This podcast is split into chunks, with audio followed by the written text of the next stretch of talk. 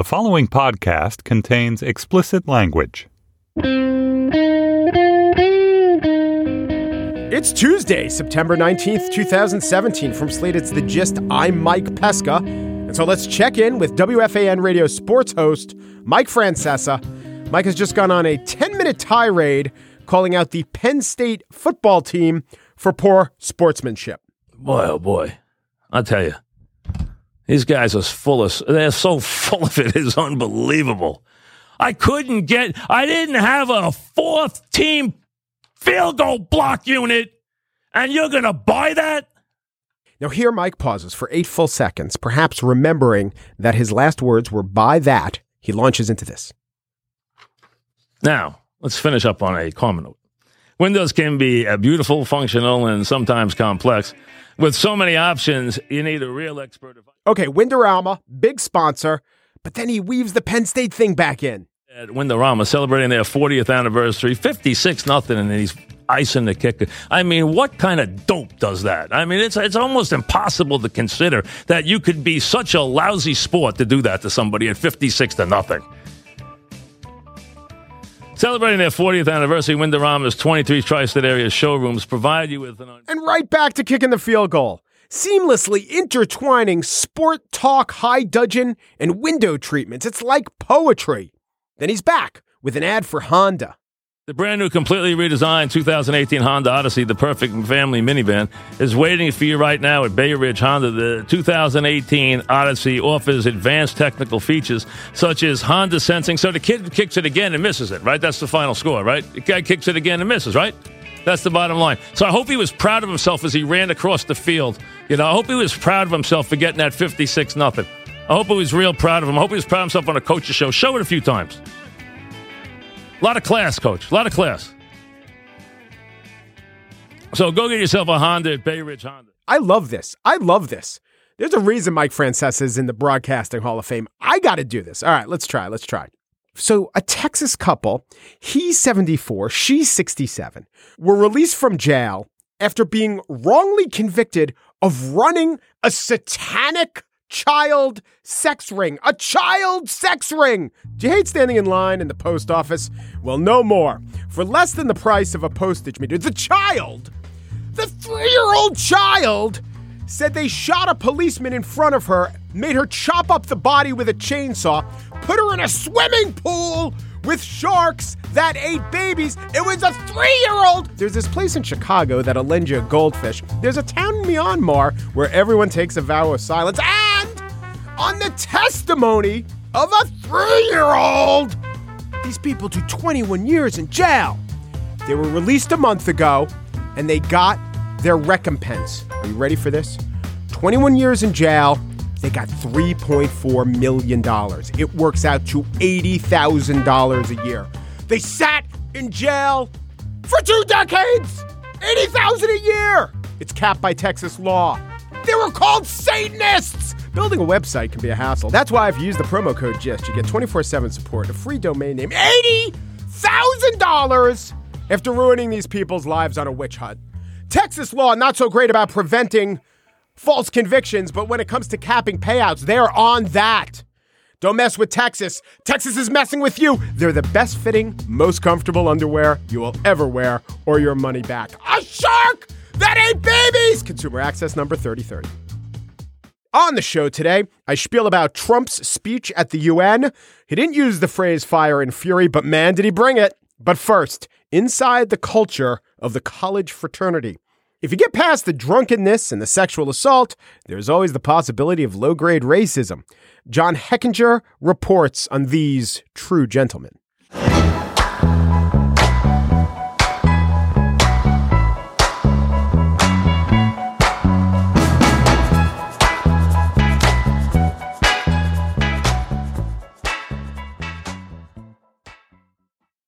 Let me tell you a story about a kid, an 18 year old kid.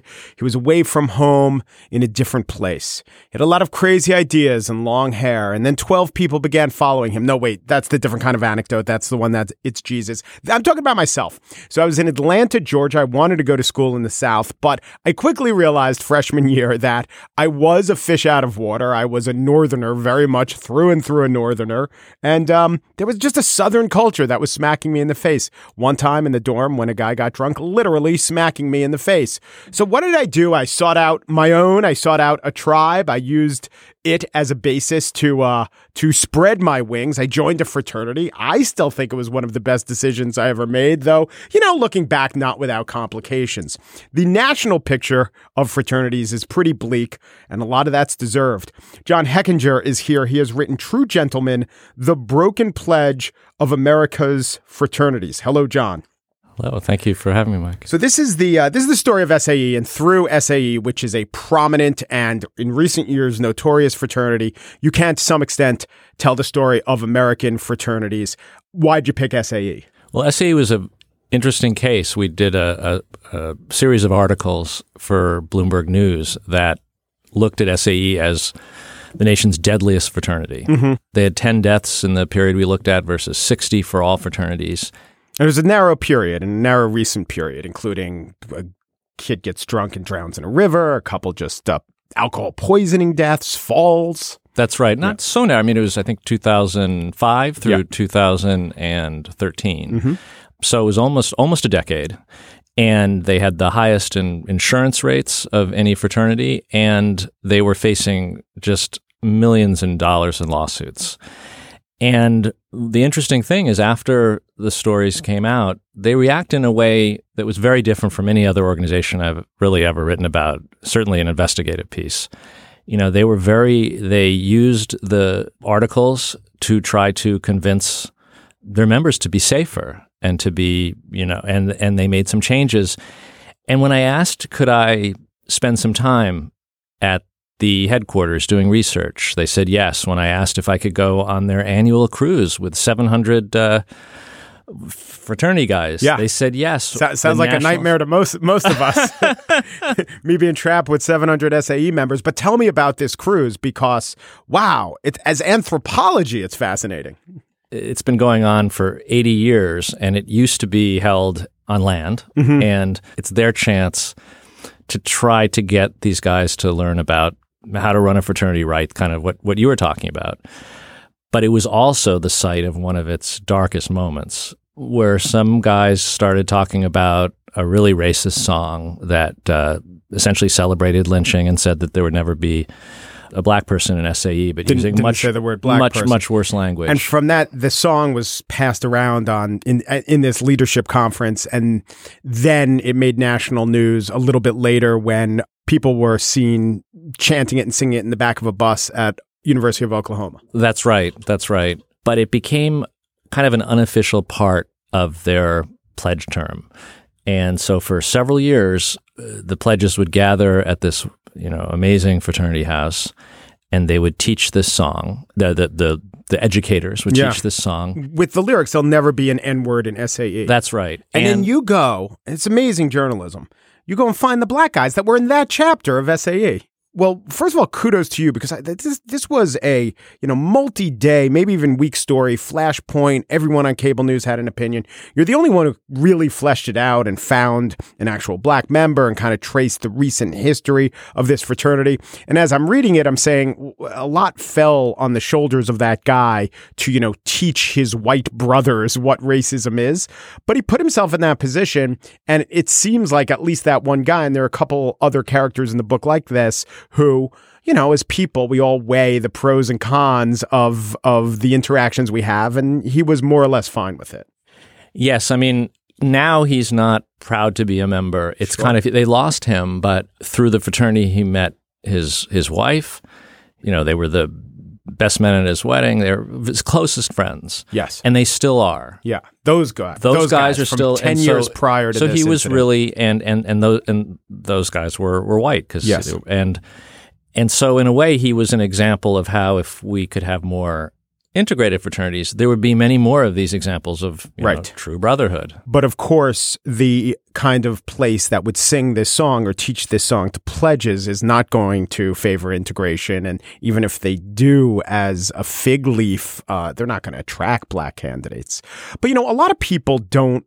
Maybe, maybe they don't. I don't want. A lot of people might not realize that a fraternity is a lot of different things, and it changes. There's hundred percent turnover every four years, and then there's the national fraternity, which you said to me, uh, you've never seen a reaction like that. That the national fraternity really took up the charge, and that doesn't surprise me because the interests of the adult men in the national fraternity are totally or largely different than the interests of the 19 year old men uh, actively on the ground in a fraternity. Fraternities are interesting as phenomena. It's such a management challenge. I think of it sort of as the pre-constitution United States, where you have, I mean, each chapter, you have hundreds of chapters. They're run independently. They have different cultures. They have different influences from alum- local alumni who have different views about how young men should behave and what kind of supervision they need. And then you have a national fraternity that is trying to set some kind of standard, but they have no control. They have to rely on the, the alumni uh, chapter advisors. They have to rely on local police, basically, and uh, the deans. Yeah. And um, you do find a lot of cases where they're actually backing what the school is doing, and Right. then the local chapter is actually fighting it. So it's Because it's much more to the complex. national fraternity, the chapter can be an embarrassment. That's definitely true. And then there's also the whole financial implication. Yeah. You have fraternity guys are paying sometimes hundreds of dollars a year for liability insurance.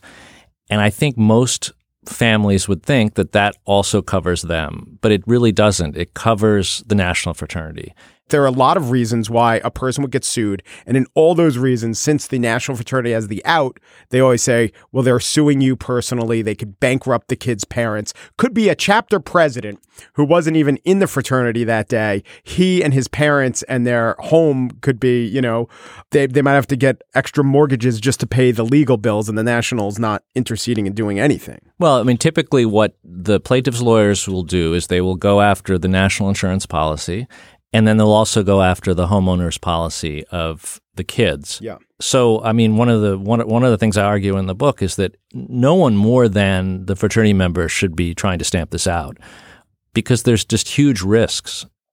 and then there is the aspect of what we were, what you were talking about in Oklahoma and also elsewhere in the book, um, the race racial aspect. And most fraternities are not well integrated and don't reflect the overall uh, integration of their college. There are black fraternities. There are white fraternities. The reason there are black fraternities because African Americans were once excluded from white fraternities. They grew up in uh, in um, black campuses. I think black fraternities are probably more integral to the African American culture than white fraternities are to the white culture. You know, is that a problem or is that more of a reflection of history and uh, how fraternities were s- formed and how we sort ourselves now? At this point, African American fraternities serve an important cultural social function. They have their own career networks and they've create you know, they've their alumni include people like Martin Luther King and Thurgood Marshall. Yeah. At this point, one of one of the excuses that historically white fraternities make, and it's not entirely an excuse, is that you know you do you do rush. There's there's a lot of competition for guys you want to join the fraternity, and the African American fraternities are going to be going after the same same people, and because of the, the African American fraternities have this uh, history of being participating in the civil rights movement, and the white fraternities are really the opposite. They were Yeah. against it. You can see that it would be tough. I mean, when you come at this from the outside, as Yeah. I did, Yeah. the idea that there's black rush and white rush, there, there's a, a a Jewish fraternity, there's an Asian fraternity, there's a there's a, um, a Latino I fraternity. know. And then 1951 hit. yes, and and if you think about how a college might want to get people to mix with each other, typically what you'd want is for some kind of random assortment of roommates in the first year. Yeah. Diverse, you meet people from different backgrounds. It's also part of the fun of being in college. yeah.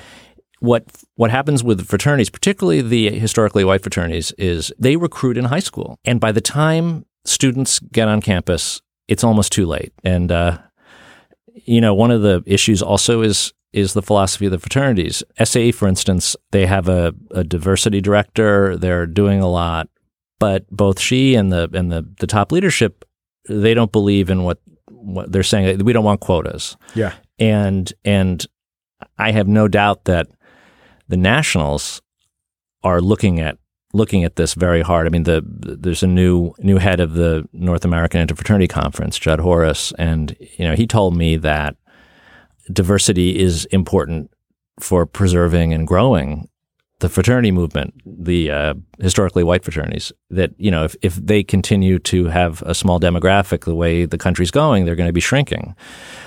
But it's I think without requiring some kind of disclosure of demographics each chapter and put enorm- putting enormous public pressure, it's going to take a long time. I think that there probably are a lot of fraternities who would like to be more diverse than they are. I just wonder where you're going to get the actual students who raise their hand say, "Let me be part of that." Oh, I don't actually have to rent a Civil War general's outfit. Great, sign me up.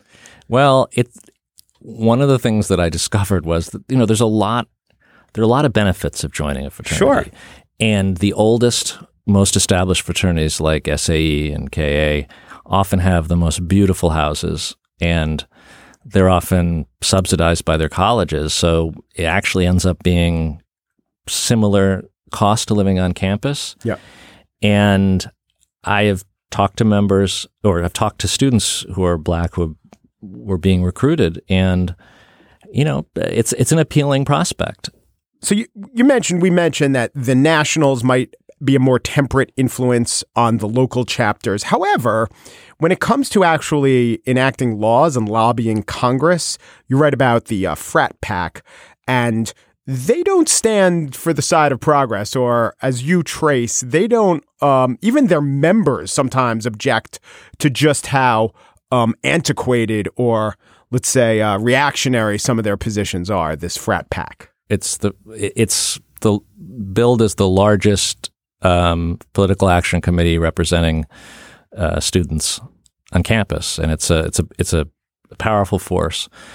And um, they were helping push for legislation that would essentially make it harder to prosecute sexual assaults that um, would basically require women to go to the police before uh, before going to disciplinary proceedings. And um, the issue I think that advocates mentioned is, you know, the police don't have such a great record either, and um, some women want to do this privately.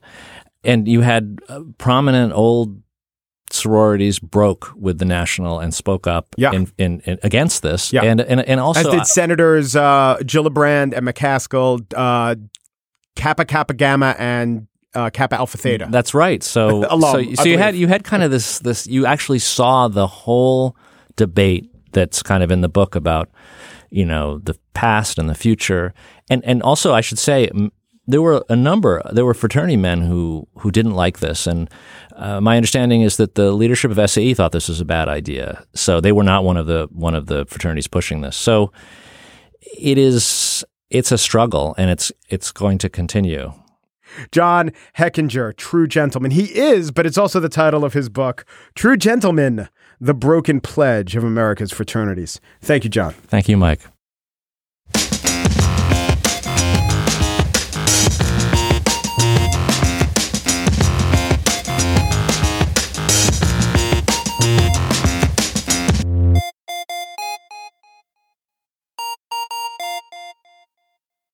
And now the spiel. I'll read a quote and you tell me which U.S. president made that remark before the General Assembly of the United Nations. Okay, I'll even play the clip so then you could figure out the president. All right, quote one I see a hopeful world, a world dominated by increasing demands for basic freedoms, for fundamental rights, for higher standards of human existence. Ready for that one? Remember, UN only created in the last 60 years. All right, you listening? Here we go. I see a hopeful world a world dominated by increasing demands. Yes, that was Jimmy Carter. But you know, that guy's all goo goo over human rights.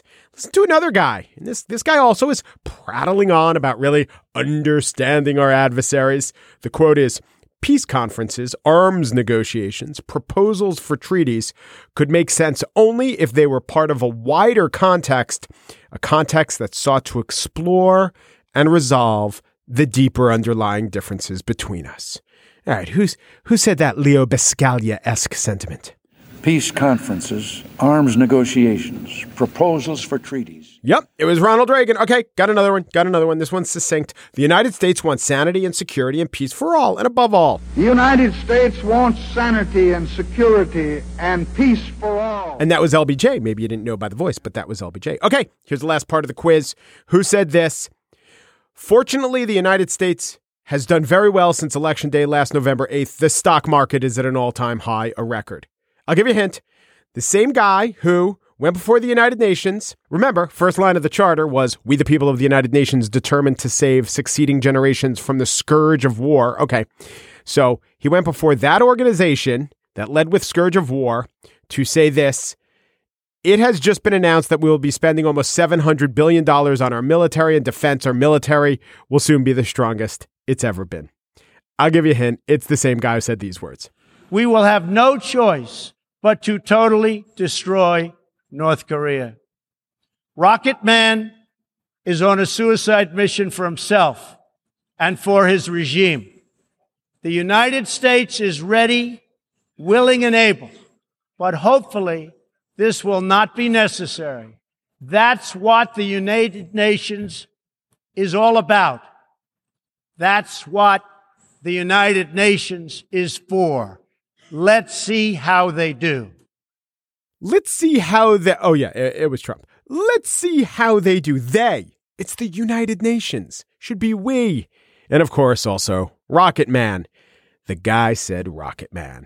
And I think it's going to be a long, long time before that's forgotten. If only this manner of diplomacy could have existed so many years ago, perhaps lobbing a couple barbs at Kaiser Wilhelm could have forestalled the Great War. What, what's that needle hat? I can't hear you, antenna head. You get FM on that thing? Think of all the lives that would have been saved. You know, Ronald Reagan almost blew up his entire administration, secretly trading arms with the Iranians to funnel money back to the Contra rebels in Nicaragua. You know what Trump would have done? He just would have called the Nicaraguan president Dopey Dan. Dopey Dan Ortega. And the Contras would have won the day. You know, he still can. Ortega's back in charge of Nicaragua. Derpy Dan. The part about Rocket Man was childish. The threat of destruction was discordant, but that's not the tangible matter. This is. It's the words got us nothing. He couldn't rhetorically top fire and fury, but what he could do, obviously, he was thinking, was to attempt to equal that bellicosity in a setting that was a lot more serious. So maybe now Kim Jong un will take our threats to heart. Yeah, that'll happen. Next nuclear test slash missile launch in three, two, one. Trump did utter a couple pro forma, I guess you could say niceties, or whatever Stephen Miller's idea of a nicety is. I'm going to say that guy had a large hand in this speech. But then he did call the Iranian nuclear disarmament deal a one sided deal where the United States gets nothing in return. A weird thing to say in front of the United Nations, where the other six countries that signed the deal were sitting in the audience saying, uh, what about us? And even when Trump had a decent line, rhetorically a well written line, man, it was received with a chill. Listen to the amount and type of applause that strains to even qualify as a smattering, and know that in between the delivery and the response, there's some silence. And what's going on is that Trump has just paused and is glaring at the diplomats like a substitute teacher saying, I'll wait. The problem in Venezuela is not that socialism has been poorly implemented, but that socialism has been faithfully implemented.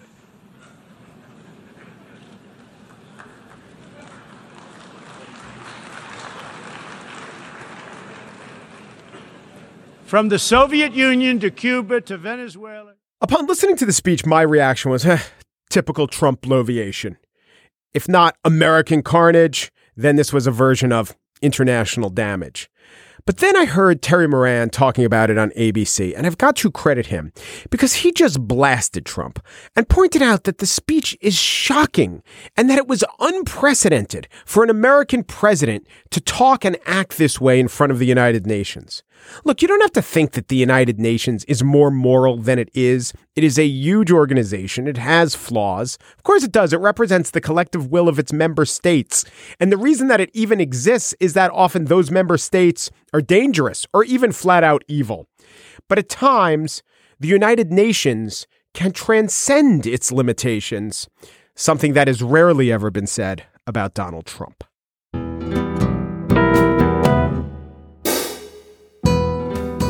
And that's it for today's show. Gist producer Mary Wilson says, take a knee, take a knee. And while you're at it, take five minutes to fill out a survey that will pair you with the wines you don't even know you like. Gist producer Dan Schrader says, just run it into the line, run it into the line, but standing in line at the grocery store when you can have healthy, proportioned meals shipped to your door. Steve Lickteig is executive producer of Slate Podcasts. He does point out that on the other hand, if you go half speed, that's when you get really hurt. But really, who could beat the speed and security of managing all your finances online? And they'll reinvest the dividends if you decide to punt. The gist I tell you, Georgia State can cry and moan all they want. And that's why we have a money back guarantee if for any reason you're not satisfied with your mattress, flowers, strawberries, mortgage, watch suits, other suits, third kind of suits, online magazine, or liquid nitrogen caipirinha. Um Peru, de Peru, du Peru, and thanks for listening.